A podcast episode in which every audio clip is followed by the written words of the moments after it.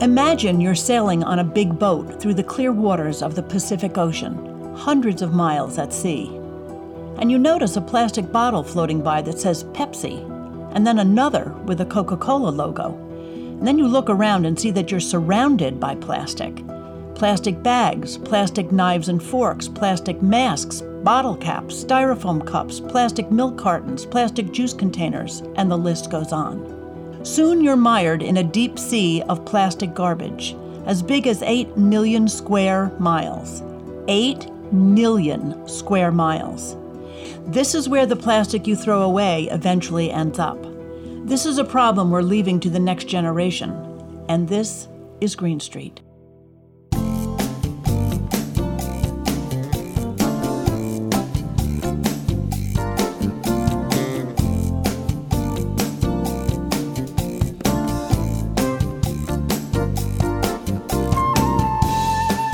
Hello again, and welcome to Green Street, the environmental health show. Patti and Doug Wood and our network of scientists, medical professionals, authors, journalists, engineers, public health officials, and others, all here on Green Street to help you understand a bit more of what is really happening, how it affects you and your family, and what you can do to protect yourself in this increasingly toxic world.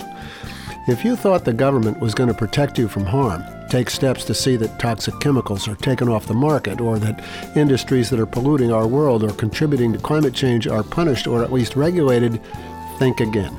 Our federal agencies have been hobbled by constant budget cuts and the relentless efforts of some politicians to neuter their power and stock their leadership with individuals who demonstrate loyalty to the very industries they're supposed to regulate. That leaves all of us, and each of us, on our own when it comes to keeping ourselves and our families safe and protecting our own environment. We will only be helped by the government when the people lead the way by their own behavior and vote with their pocketbooks. And that will only happen when strong individuals stand up and say, enough. Today on Green Street, we are delighted to have with us one of those strong individuals, a remarkable young woman who is doing what she can to set an example for us all and to lead the new generation into patterns of behavior that may just have a chance to save the world. That's all coming up on this edition of Green Street, but first, here's Patti with the Green Street News.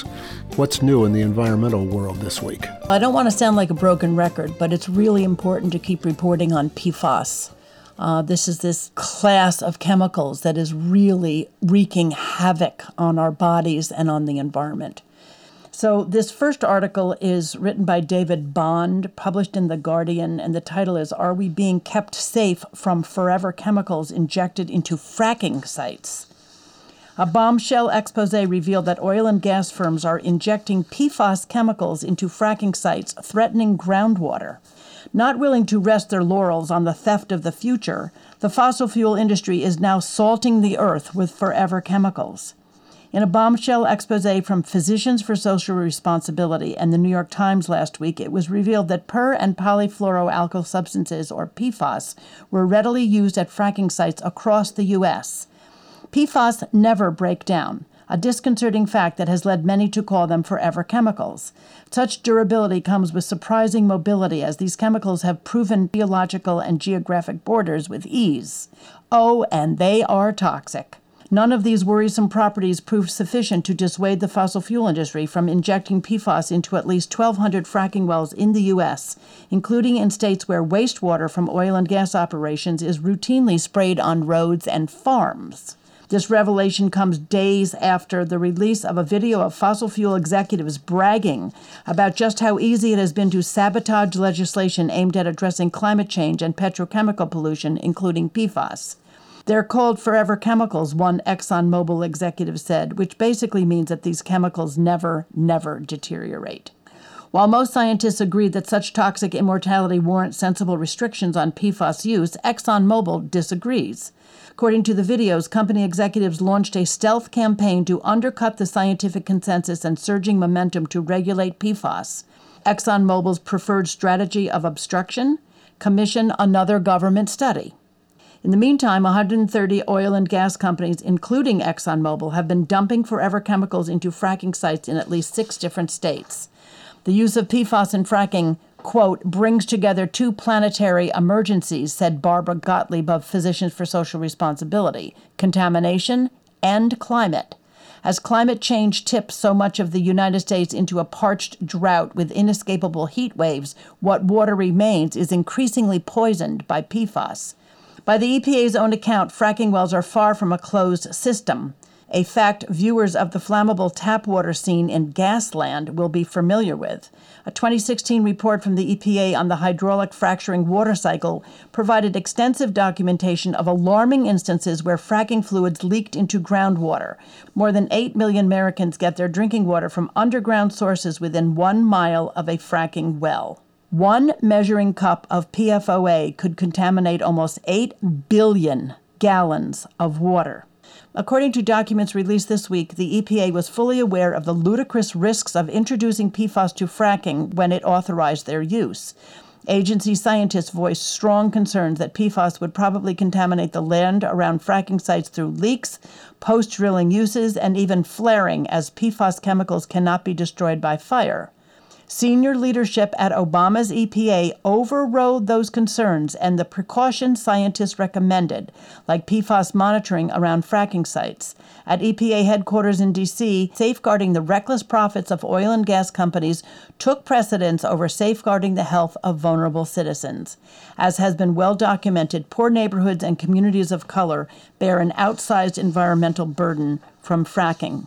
It's well past time for our elected leaders to cut through this nonsense and hold those who profited from PFAS pollution accountable. Along with passing strong prohibitions on PFAS, Congress should also require oil and gas companies to conduct extensive groundwater testing at every fracking site suspected of using PFAS chemicals. Yeah, which is all fine and good, except it's in the environment and it never goes away. That's right right? I mean, yeah, I mean, and I have done extensive research on how to get PFAS out of our water. We have groundwater, right? So, and we have PFAS in it, not from fracking wells, but it's yeah. the same chemical. We actually have it from firefighters' foam, you know, and from other, you know, industrial processes. But really, yeah, that's where we are. We're just gonna we're gonna contaminate our water supplies forever. The thing that was really bothersome is that one measuring cup of PFOA contaminates 8 billion gallons of water. Forever. Forever. This is insane. Yeah. Okay. Okay, and while we're on PFAS, just to just to let our listeners understand how widespread this chemical is, it's not just in it's not just being used by the fracking industry mm. or the oil and gas industry, yeah. but it's in so many of the things that we purchase so here's another study. And this is from CNN, actually. It says water and stain resistant products contain toxic chemicals. And here's what to do. Toxic Free Future, an environmental and health advocacy and research group, ran chemical tests to detect PFAS on 60 products in three categories outdoor apparel, bedding, tablecloths, and napkins purchased from 10 major retailers. They detected PFAS in a wide variety of products that included rain jackets, hiking pants, shirts, mattress pads, comforters, tablecloths, and napkins. Thousands of varieties of PFAS are used in many of the products that we purchase, including nonstick cookware, infection resistant surgical gowns and drapes, mobile phones, semiconductors, commercial aircraft, and low emissions vehicles. The chemicals are also used to make carpeting, clothing, furniture, and food packaging resistant to stains, water, and grease damage. Once treated, the report says, textiles emit PFAS over the course of their lifetimes, escaping into the air and water in homes and communities. The report did have some good news for consumers, though. They didn't find PFAS in any of the items that were not marketed as stain or water resistance. Consumers could just choose those to be safe. Raincoats, of course, are a different story.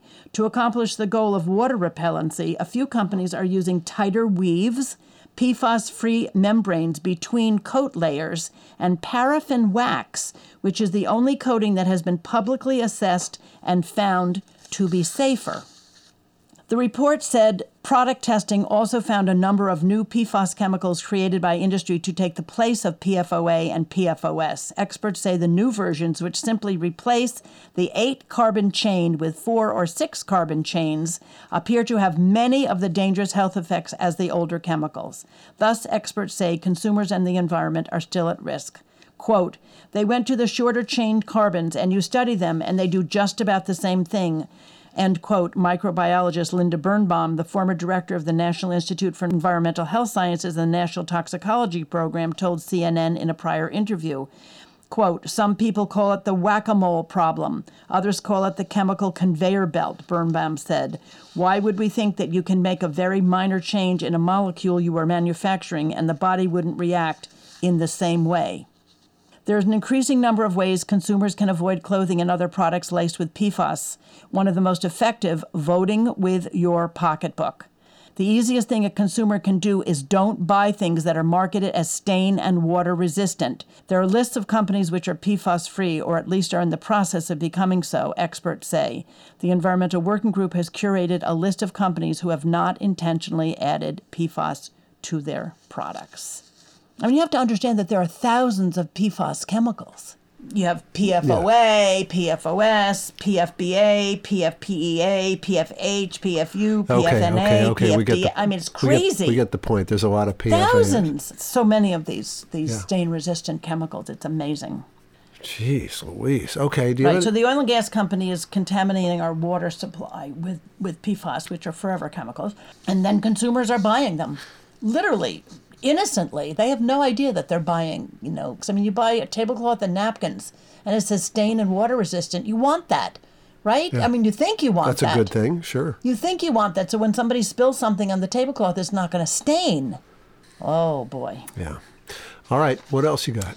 All right, and the last thing is is kind of good news, although not really for the Biden administration. So um, this is uh, from Friends of the Earth, uh, and it's you can find it at foe.org, and the title is "Court Finds Massive Offshore Oil Lease Sale in Gulf Based on Faulty Legal Analysis." The D.C. District Court invalidated the Department of Interior's decision to offer 80 million acres in the Gulf of Mexico for oil and gas leasing, marking a pivotal victory in the fight to defend Gulf communities and the planet from the worsening climate crisis.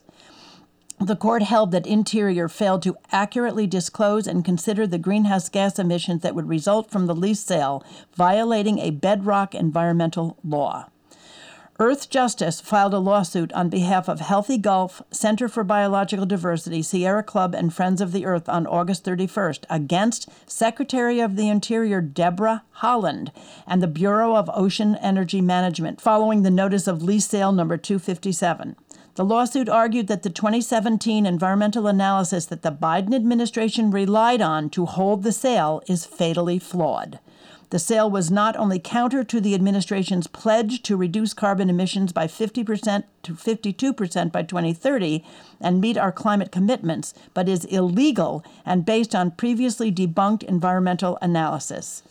The D.C. District Court decision holds Interior accountable for grossly underestimating the climate impacts and risks to Gulf communities before deciding to hold the largest oil and gas lease sale in the U.S. history.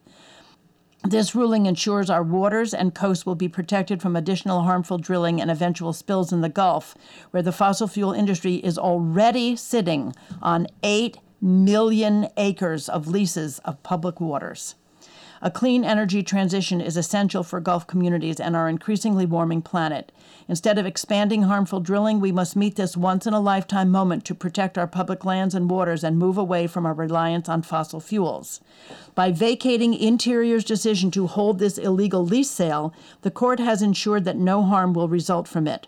Whatever Interior decides to do, it must start with a blank slate and consider the full environmental costs associated with auctioning off our public waters to the fossil fuel industry. We're confident that a full assessment will lead to the undeniable conclusion that holding a lease sale will cause irreparable harm to Gulf communities and the climate. I admit I'm a little confused by this because I was sure that the Biden administration has said we're not going to do this anymore. We're not going to, you know, we're not going to lease offshore lands for oil drilling. Well, but apparently there was a report that they relied on that said this. They relied on the 2017 environmental analysis to yeah, well, hold this sale. Why were they doing this? Why were they even contemplating doing this? Any report that came out of the Trump administration is suspect out of the box, right? I mean, why would you rely you on think. that study? Okay. Thanks, Patti. You're welcome.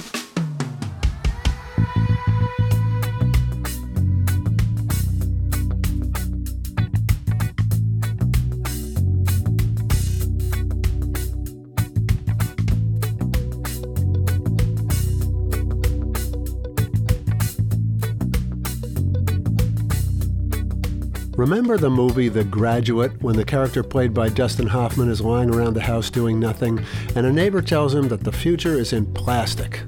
It's one of the great scenes in Hollywood, an oddly prescient statement because the future of our planet may hinge on plastic, but not in producing or selling it, but getting rid of it and cleaning up the incredible mess it has created in our world.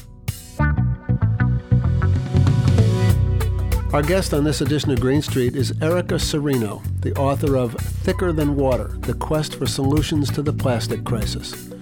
Erica is a scientist slash photographer slash writer slash activist who has herself sailed through the great northern Pacific garbage patch and who's here to tell us about her life as a lover of nature growing up in the middle of climate change and how we can solve the plastic crisis. Here's our interview with Erica Cirino. We're so happy to have you on the show today. You've done such incredibly amazing work for a person so young.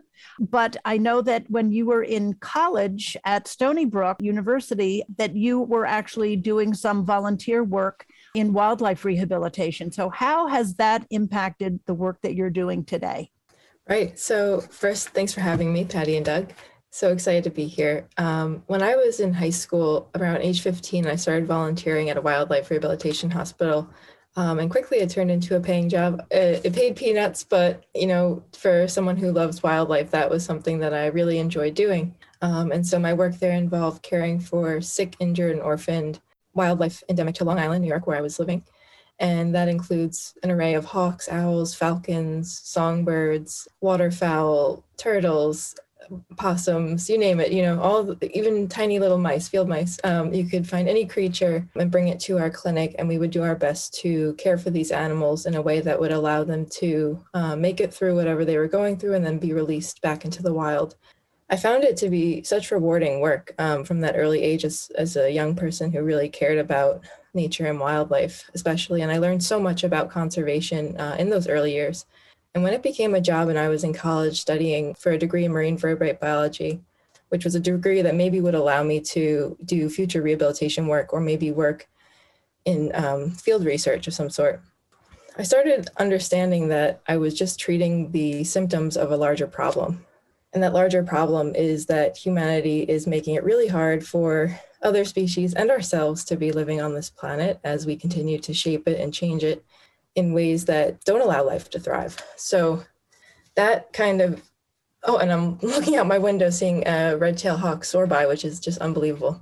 I have to add that. um, but you know, wildlife is so close to my heart, and seeing these creatures suffer, and in so many cases, um, as I've seen over the years, harm because of plastic. You know, whether it's a, a beautiful great horned owl flying into a soccer net and getting entangled, to a gull eating uh, some kind of bottle cap and choking on it, and then other creatures uh, like turtles ingesting fishing lures and uh, plastic line. There are so many ways plastic can harm wildlife, and they really are the sentinels of this crisis that we have on our hands that's inspiring. Mm-hmm. first of all that you were that you were so involved in nature and in in protecting them from from human activities right? Right. And trying to trying to heal them and allowing them to go back to their to their wild uh, environment. But tell us a little bit about what was the transformation in in school for you? And then what drove you to the whole issue of plastics so I first really recognized this mismatch between, you know, treating the symptoms of a problem and actually changing the systems that drive the problem. First in Dr. Heidi Hutner's environmental literature course. And in that course, I learned of all our foundational environmental writers and uh, heroes from Rachel Carson, who spoke out about the widespread um, distribution of poisons all around us. And it's a problem which continues to this day, in which plastic falls under the umbrella of, to environmental justice heroes like Dr. Robert Bullard, who drew attention to the inequity people of color face in our industrialized, polluted landscape. And that's also um, a field related to the plastic crisis. So we see plastic, you know, interrelated in all these environmental issues. And I started to wonder how I could maybe start to prevent these problems before they happen instead of spending the rest of my life uh, treating the symptoms, which as someone who's still a licensed wildlife rehabilitator, clearly I do believe that there is a place for, you know, direct action and, you know addressing these symptoms too because pe- people and animals are suffering all over. Um, and so we do need that work as well and i don't want to understate that but it was really when i started considering this bigger picture view and other ways to communicate these issues um, when i started to think maybe i should take a different tack to conservation and and speak out about the issues. So that's when i turned to writing and art which have always been um, you know standbys in my life and things that i've turned to to express myself and so I started pursuing more of a journalistic path from that point on, but still focused on science because I, I do believe that, you know, fact is is what we need to get through all the, these hard times too, because if we can't have the facts, we can't find a way out. Mm. And and so true that is. yeah, yeah there, you know, there are yeah. no alternative facts here in terms of, you know, climate change and plastic pollution. I mean, it is what it is, and and exactly. and the and the statistics are pretty frightening. I guess you decided then the next logical step was to write a book.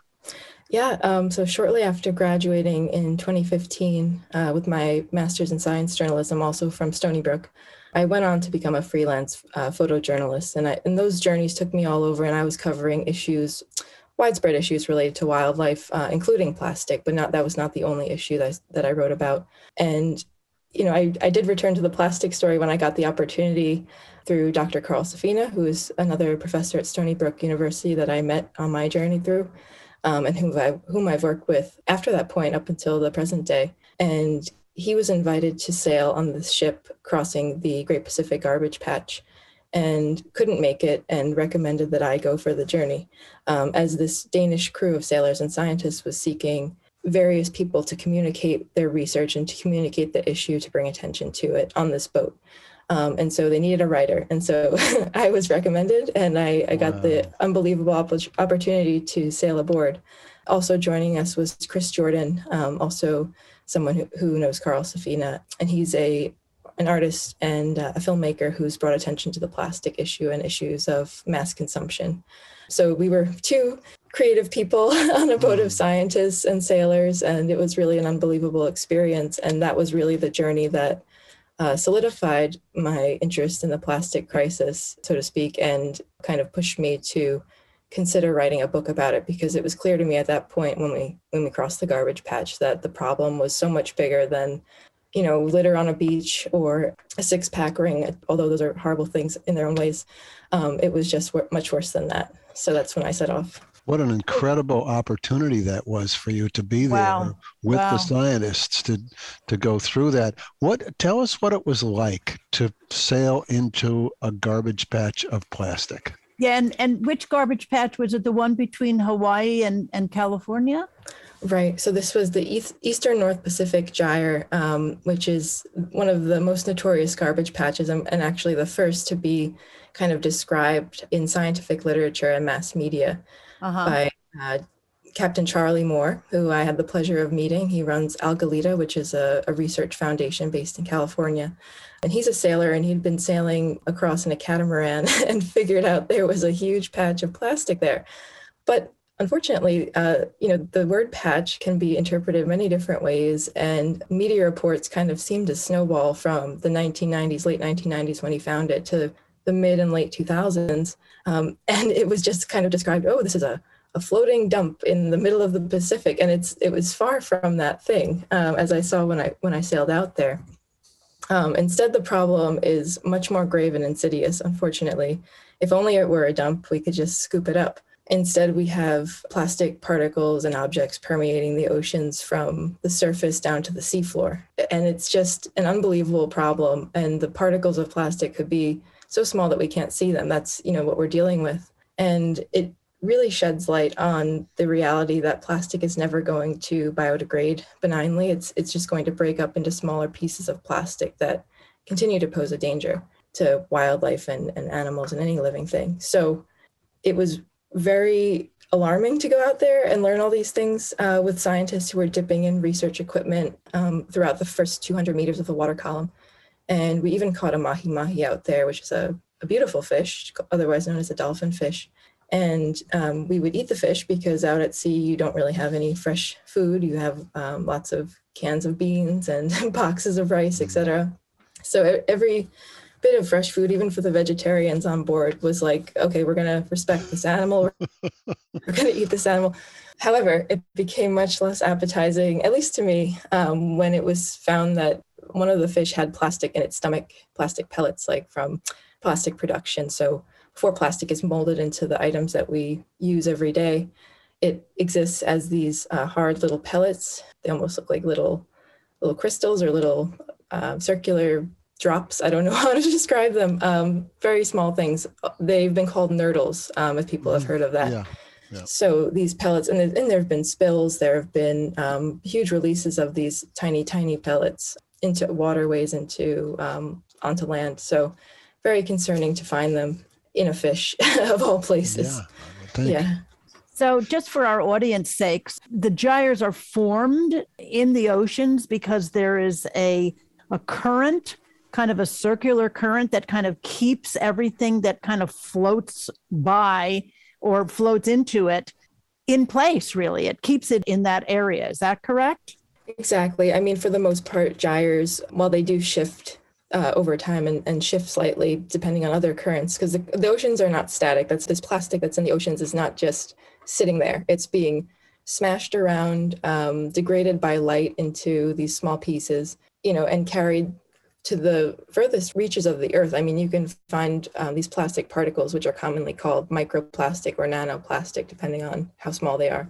Nanoplastic being the smaller size at the polar regions, and there are very few people and very few uses of plastic there, you know, other than maybe research and in terms of these ocean currents, um, it's very interesting too, because scientists have to consider that these currents, which might be shifting, uh, may carry higher or lower loads of plastic depending on kind of where they've been and where they're going. And many beaches are kind of accumulation points of plastic. I visited one such beach on the big island of Hawaii, and that beach had a particularly heavy load of plastic because it lay in the path of the gyre. Mm-hmm. So it's interesting to see that variation. Yeah. So, about 20 years ago, I, I created a program for the schools. Uh, we do a bunch of environmental programs from kindergarten through seventh grade here. And I created um, a program, among others, called I'll Have the Plastic Fish Special, Please. so, so the kids, you know, everybody in seventh grade, boy, they know everything. Who is this stupid lady coming in there? You know, what is that all about? So it was really just about, you know, about plastics from cradle to grave. And there have actually been some scientific studies showing that there are these microplastics or nanoplastics in the flesh of the fish. Um, that are found in these areas where there's such high plastic concentration um, and where there's been enough time to break it down into these smaller and smaller particles.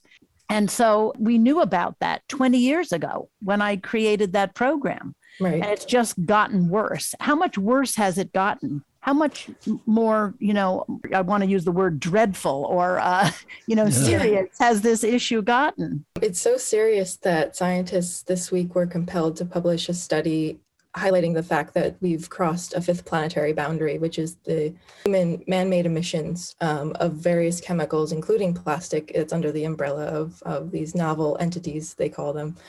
And it's a point where, uh, a tipping point kind of, where we are just going to continue causing more harm. Um, and even if we address it, we will still have been harmed, um, very clearly so, as we know.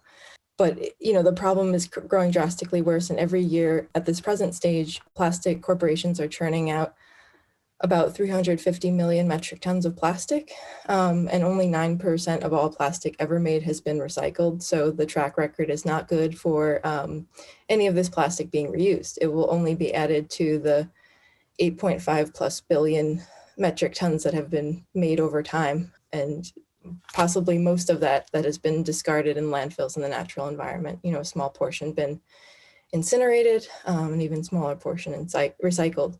So it's very disheartening um, to know the intentions of the corporations because it is only to churn out more and more. And scientists are calling out saying, hello, we need to stop producing so much.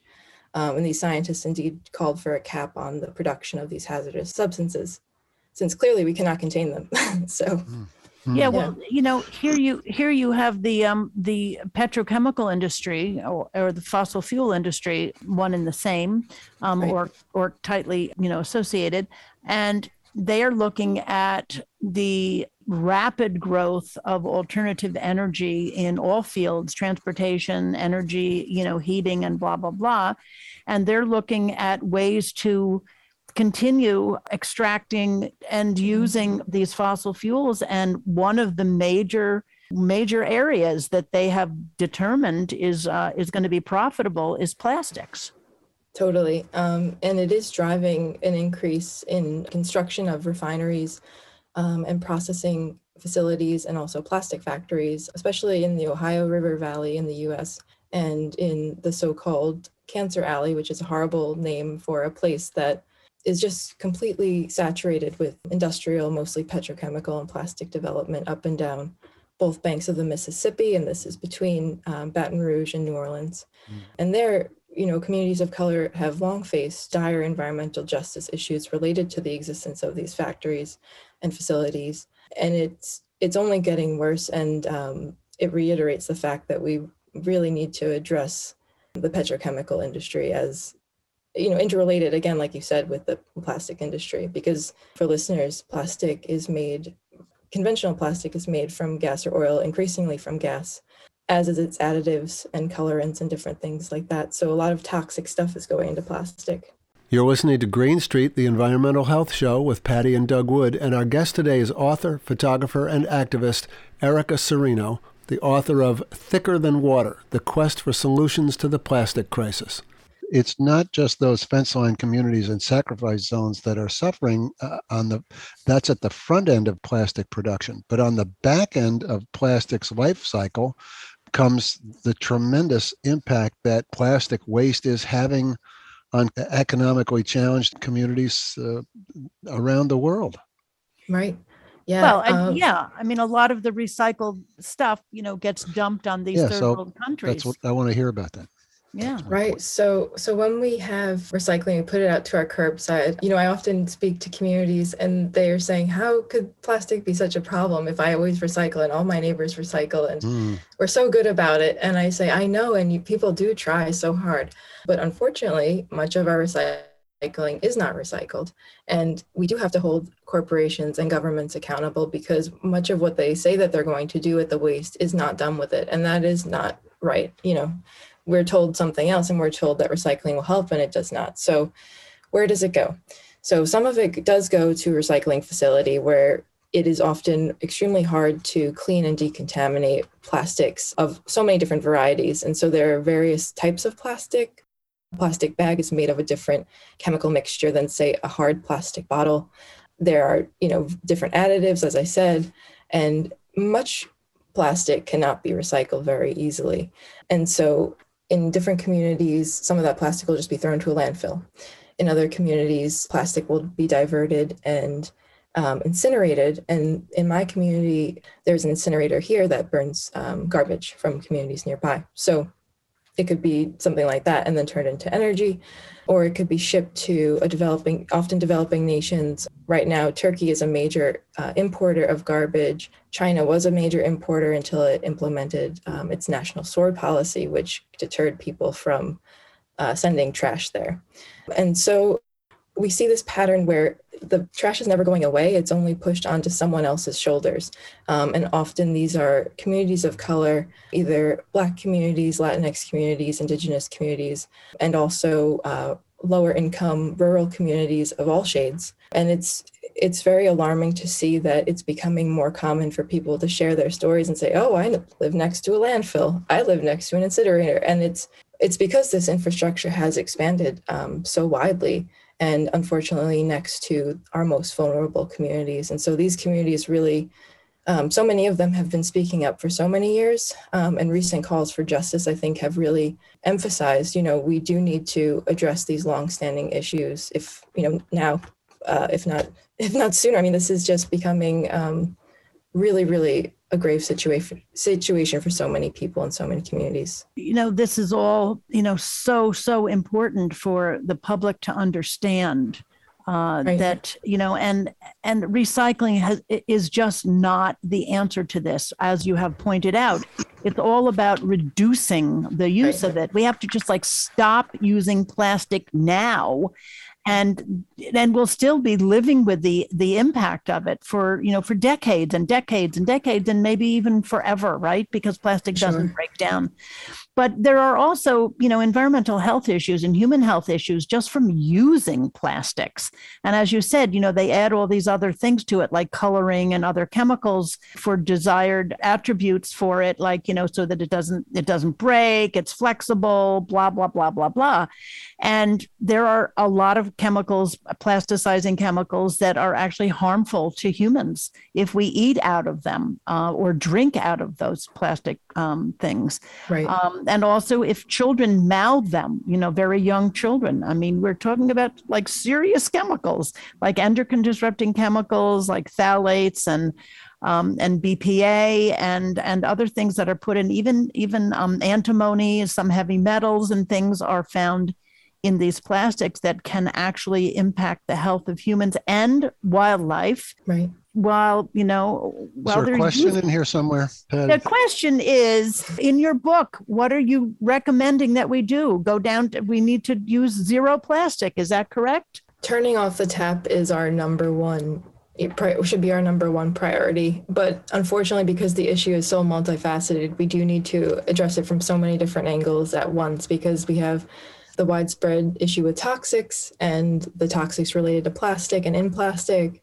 Plastic is a great vector for disease actually we're finding out. Um, and actually early reports where people were you know scrambling for plastic bags and, and states and municipalities were considering you know rolling back any kind of environmental regulations to you know prevent covid. But actually plastic holds the covid virus uh, longer than uh, wood and, and cotton cloth that was what studies had found or paper and cotton cloth i believe so uh, it's it's not really as clean and sanitary as we've been taught it to be, and so we do have to reconsider our uses. So why do we have to use it for everything? Do we need to wrap everything in plastic if it's good at holding diseases? I don't think so. Why should we do hmm. that? Mm. Um, so, you know, really, again, looking at the truths of plastic and all the harms it can cause, and then just considering, and you know, also 80 years ago, 90 years ago, people didn't have plastic for everything. Uh, most things were kept in paper, um, wood. And I'm not suggesting we go back in time, but I'm also thinking, you know, we clearly we don't need to package everything as we do. So it's it's interesting. Plastic is used in so many cases because it's quote cheap unquote. But right. in fact but in fact the ultimate cost of plastic is phenomenally large. Have right. do we have good economics to show the cost of for instance a plastic fork? which might cost you know a, a, food establishment two cents and they look at it and they say well that'll cost me two cents that's cheap but the actual cost could be you know 30 cents when you look at the cost of cleaning up right. the pollution that we've created are, are there economists looking at that because I, it seems to me that you know, as in a lot of cases, it's money that talks. And until we can show the actual cost of the plastic that seems to be so cheap, you know, it's going to be a hard thing to tell people don't use this, don't use plastic, even though it's cheap. You know what I'm saying? In other right, words, right, totally. how do we make that argument? Right. So I'll hit everyone with the big line to begin with. But, um, you know, I heard in so many fence line communities is plastic worth more than human life um, because it literally is lives on the line. So putting that out there first. But in terms of economic systems, I was very intrigued by Kate Raworth. She's a, an economist who looked at a donut shaped model, economic model, where the rights and the health of humanity and of nature are prioritized. Um, and it is a model that upholds um, all people and not just you know the wealthy people that have benefited from plastic production and of our economic system to date and other industries. But really looking at the human costs and, and accounting for that in the decisions that we make. So that was something i did include in my book.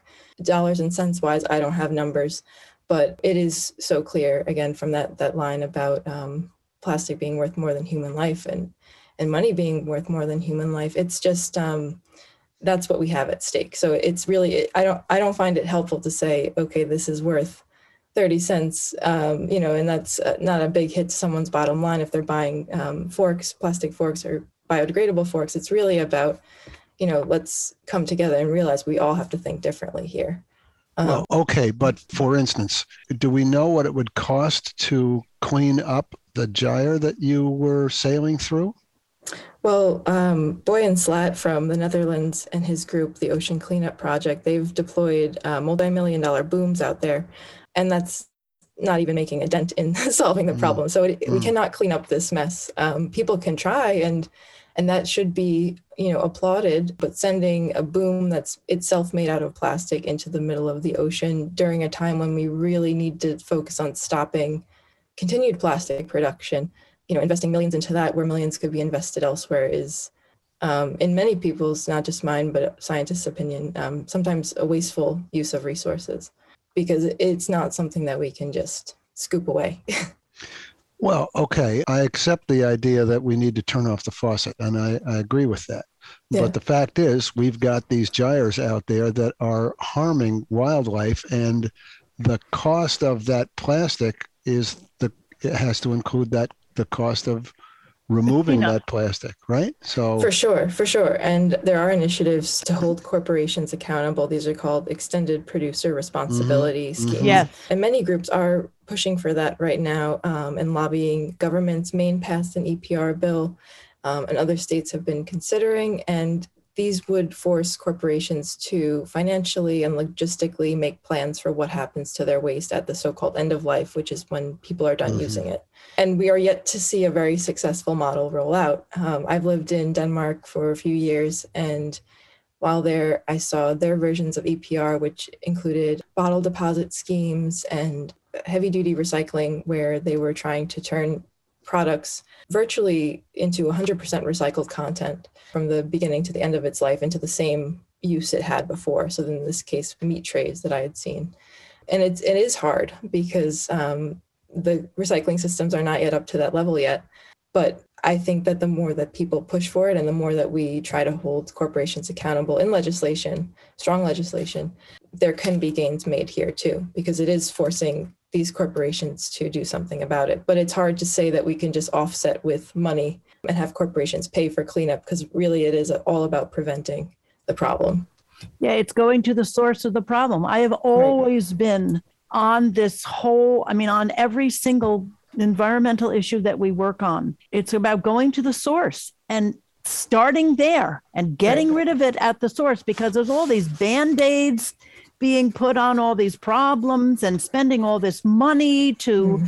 you know to try to figure out what to do with it and you know making special landfills and i mean it goes and special filters and scrubbers for smokestacks and it's like stop right. it we don't need right. it yeah i mean we right. really don't need it i mean in my kitchen i have no plastic you know, I, yeah. you know, you use a bowl and you just put a little plate on top of it. You know, if you're putting it in the refrigerator, if there's leftover food, so you put it in a bowl with a plate on it. What's the problem? Right. I don't understand. My daughter gave me some some cloth, some you know, some cotton cloth things with a little you know, a little elastic around them to do the same thing. Right. You know, if you're saving something in the freezer, I put everything in a in a wax paper bag and then put it into like a maybe even I hate to say it, but a plastic bag that I have used like 15 times and washed. But you know, just to protect. I mean, it's it's really hard to throw out plastic. Yeah, it's just it's. I mean, or even hard, hard for hard for you. Yeah, because I know that it's not going to be recycled. I know yeah. that right. it's just going. It's going to wind up in a landfill. It's going to be incinerated, or it's going to be in our ocean, incinerated, or go into our oceans. I mean, we actually send these barges out into the ocean and dump them filled with I, plastic. I, first of all, I agree we should turn off the tap, but it's not going to happen tomorrow.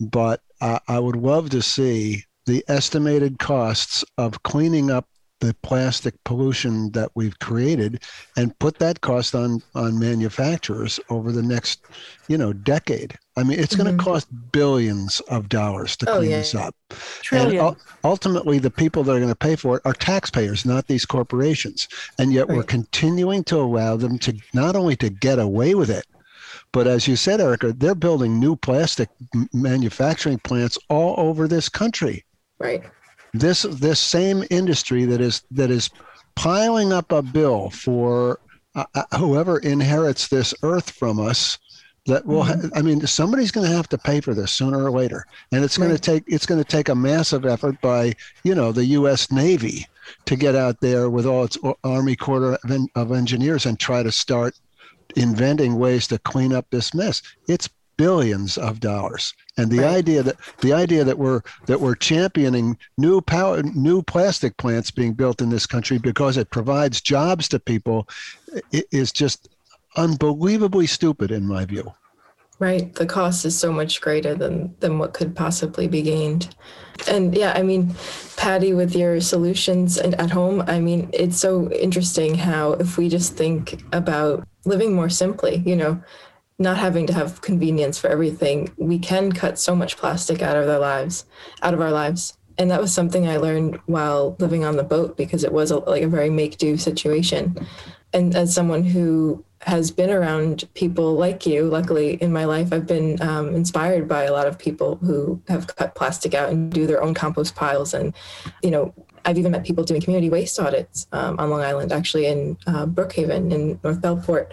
And this is a community that's right next to the Brookhaven landfill. And so these communities and, and individuals, people have these ideas and, and it's kind of like an awakening. Like people are realizing, I don't need convenience culture. It is harmful and we must change our ways. So it's, it is heartening to see that people do, do, can and do change. Um, or can unlearn the bad habits that corporations have taught us it's absolutely imperative. Um, I was going to say that I had a, a, a, long conversation with somebody about these white plastic garbage bags. I mean, it is the it is the ultimate sign, or yeah. what do you call it, the mm. ultimate image, right, of what yeah. we're going. But I mean, everybody buys these white plastic bags for their kitchen garbage. Right. Everywhere. And when you see, you know, when you see all the garbage put out on the curb on garbage days, right? It's just white plastic bags, tons mm-hmm. of them. Mm-hmm. Our next door neighbor puts out like 30 bags a week. You know, and there's all these white plastic bags. And I'm like, I've never bought plastic garbage bags in my life because I just use my paper grocery bags that my groceries have come in. And I put that in my in my bin for my garbage. And then everything else gets composted because we you know we eat a ton of vegetables and you know right. that's mostly what we eat vegetables and so that's it. I don't put anything wet and disgusting in my garbage bag. Right. And it's a and it's a paper bag. Boom, done. So I, I mean, I, it would never occur to me to spend money. Mm-hmm. Oh, that's one thing, but to also to you know to destroy, you know, our planet with more plastic bags, and the leaves with the, in the plastic bags are just another huge you know problem i mean how many times you know do you see these just literally mountains of black plastic bags filled with beautiful leaves. compostable leaves yeah, right yeah. that are that are like black gold for somebody's garden or their right. or their you know their flower beds or whatever and they're just dumping them into the landfill covered yep. in plastic and extra extra thick plastic right so that those leaves don't go through so extra right. thick plastic so they won't break down for at least a couple thousand years. It's really unbelievable the amount of plastic we use. And for me the pinnacle was when i was i was in thailand in an airport and i saw a banana sold wrapped in plastic mm. like one single mm. banana. And i was just like oh boy this one fruit in its own wrapper. And that just that was an image that exactly. it's crazy. Yeah. Oh. so it, oh, it is insane. and, and the more and i and i do you know ask people like look around you and and just look at the things in your sight of vision and, see how much of it is made of plastic it will surprise you. And you know if you just name them out loud or write them down and you could make a pretty long list that way. It's unbelievable. And so there's so many other ways to make and do things. I'm building a house right now and i'm trying not to use any plastic. Um, i found you know i can't get away from the building code so i had to use plastic in the insulation for the wires and the pipes like mm-hmm. uh, plastic mm-hmm. pipes and it made me mad but i had to do it um, to, to pass my inspection. But but you do have copper leads coming in for your water supply. Okay good. Yes. And it's the pvc um, going out for your waste pipes. Just the waste yeah. Yeah yeah. Yeah. But they wouldn't let me do anything different than that but i i tried. But there are other ways and it does sometimes involve um, more thinking. It does not necessarily have to involve more money and i'm often ask the question, you know, why are solutions so expensive? Because people are thinking, okay, I have to buy a glass straw and I need to have a reusable metal bottle and this and that. And those things are great, but you can also make do with things all around you. You know, for years I drank out of an old jam jar that I got for well, it's not free, but I bought it from the store filled with something, some jam, and then I emptied it and I used it over and over. So there are ways to, you know, on a budget, do low waste living. Without and, question, um, you mm-hmm. can you can mm-hmm. live a much a much greener life by mm-hmm. that costs less too. Yeah. Um, so uh, it's just amazing. Anyway, so we have these huge problems. I, you know, I keep thinking about starting something where you know people can come to to a store and all they can buy is products that have no impact on their health on the health of our community or the health of our planet zero impact we need that. Yeah. We need all of that. Yeah and mm. and luckily you know i've seen if um, you know in, in, growing numbers in different communities shops that either sell um, unpackaged goods mm-hmm. or they sell things to have you refill and reuse um, like toiletry shops.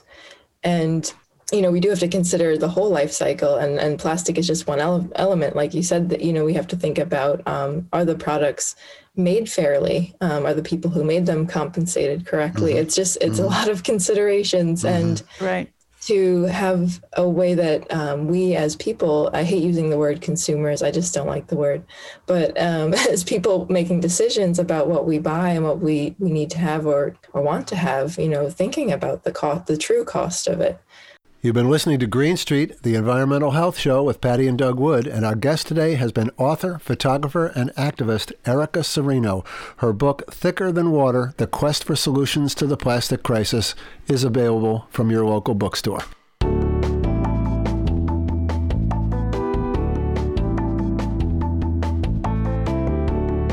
This is the point in our show where we read some questions we received from our listeners and give you some helpful information. Last week we heard from a couple in Columbus, Ohio who have a new baby and wanted Patti's suggestions about foods for young babies. Any ideas about that? Well, breast milk is best uh, when we're talking about new babies.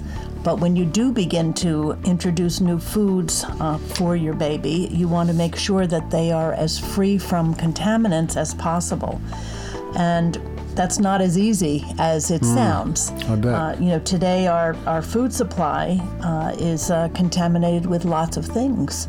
We're talking about chemicals that are used for conventional farming, pesticides, and so on, as well as for uh, raising animal products, and that includes dairy. And we have to be really, really careful about that. And then there are things that, you know, we don't even realize, which is that rice has some real problems associated with it. And that's problematic for babies because a lot of the first foods, especially cereals that we give our babies, are rice. I was going to mention rice is a big, yeah, rice cereal. big thing for babies. It's interesting. The, the, the contaminant in rice is arsenic. It comes from growing rice in old cotton fields. And we do that pretty commonly here in the United States. Yeah. And so those cotton fields uh, have been sprayed with pesticides that contained arsenic. And then they also use um, poultry litter for, or poultry manure for fertilizer mm-hmm. on rice crops. And that poultry fertilizer contains arsenic that is found in, uh, in some of the pharmaceuticals or the drugs that they give the animals and so that's so, super problematic. And then then of course there's another unique thing about rice plants and that is that rice plants as well as ferns are you know really really good at uptaking arsenic into the plant. Mm. and so in the UK for instance when you take a new baby home from the hospital it comes with a little you know recommendation that you do not feed that baby rice products until they're 6 years old Really? And that's So how do you find good can you find decent rice? Well, you know, the best I think I think a lot of the rice supply worldwide is contaminated with arsenic. I think the safest rice uh, in this country is from California, not from the south. Uh, organic, I would guess. Organic rice from California. But also, I think that India, rice that is grown in India and Pakistan, have lower rates of, of arsenic as well. However, you can reduce the amount of arsenic even in those rices, which is what I would absolutely recommend you purchase if you're if you're making something for your child, and that you would rinse it thoroughly. When I say thoroughly, I'm talking about rinsing it and letting it sit in the water once, twice, three, four times until the water is no longer cloudy. And then you actually cook the rice in more water than is called for uh, in the directions on the package. So that way you're also diluting the amount of arsenic in the rice. But you know, there are other grains that you can give your baby. You can give your baby quinoa, you can give your baby buckwheat, you can give your baby other grains that are that are not contaminated with arsenic. And of course, when I say quinoa and buckwheat, I'm also saying the organic variety. We gave our babies uh, lasagna, if I'm not mistaken. I think, didn't we? I remember. Well, you know, I think it's really interesting when you're talking about babies and food. You know, I was a great believer in introducing everything to our children, as you remember. You know, we started out with things that, you know, were easy to digest. You know, we started out with, you know, sweet potatoes and avocados and, you know, things like that that we mashed up that were easy to do, oatmeal and those kinds of things. Of course, you have to be careful about oatmeal today because oats contain a lot of residue from these genetically modified oats that are mm-hmm. mostly grown in this country. Mm-hmm. So you have to have to have to choose organic products when you are making food for your baby. But making food for a baby is the easiest thing in the world. Can, can it just be the food that we eat It's and just the ground food that up we with eat. It's some absolutely since we eat organic food, so then you just put a little bit of it in a in a blender, or in our case, we use this little thing called the Happy Baby Food Mill. Right? You just throw a little bit of whatever we're having for dinner, and then you grind it up into a puree, and you feed your baby exactly what you're eating. they loved it, as I recall, They loved it, absolutely loved it, and our kids ate everything. and still do. All right. Thanks, Patti. You're welcome.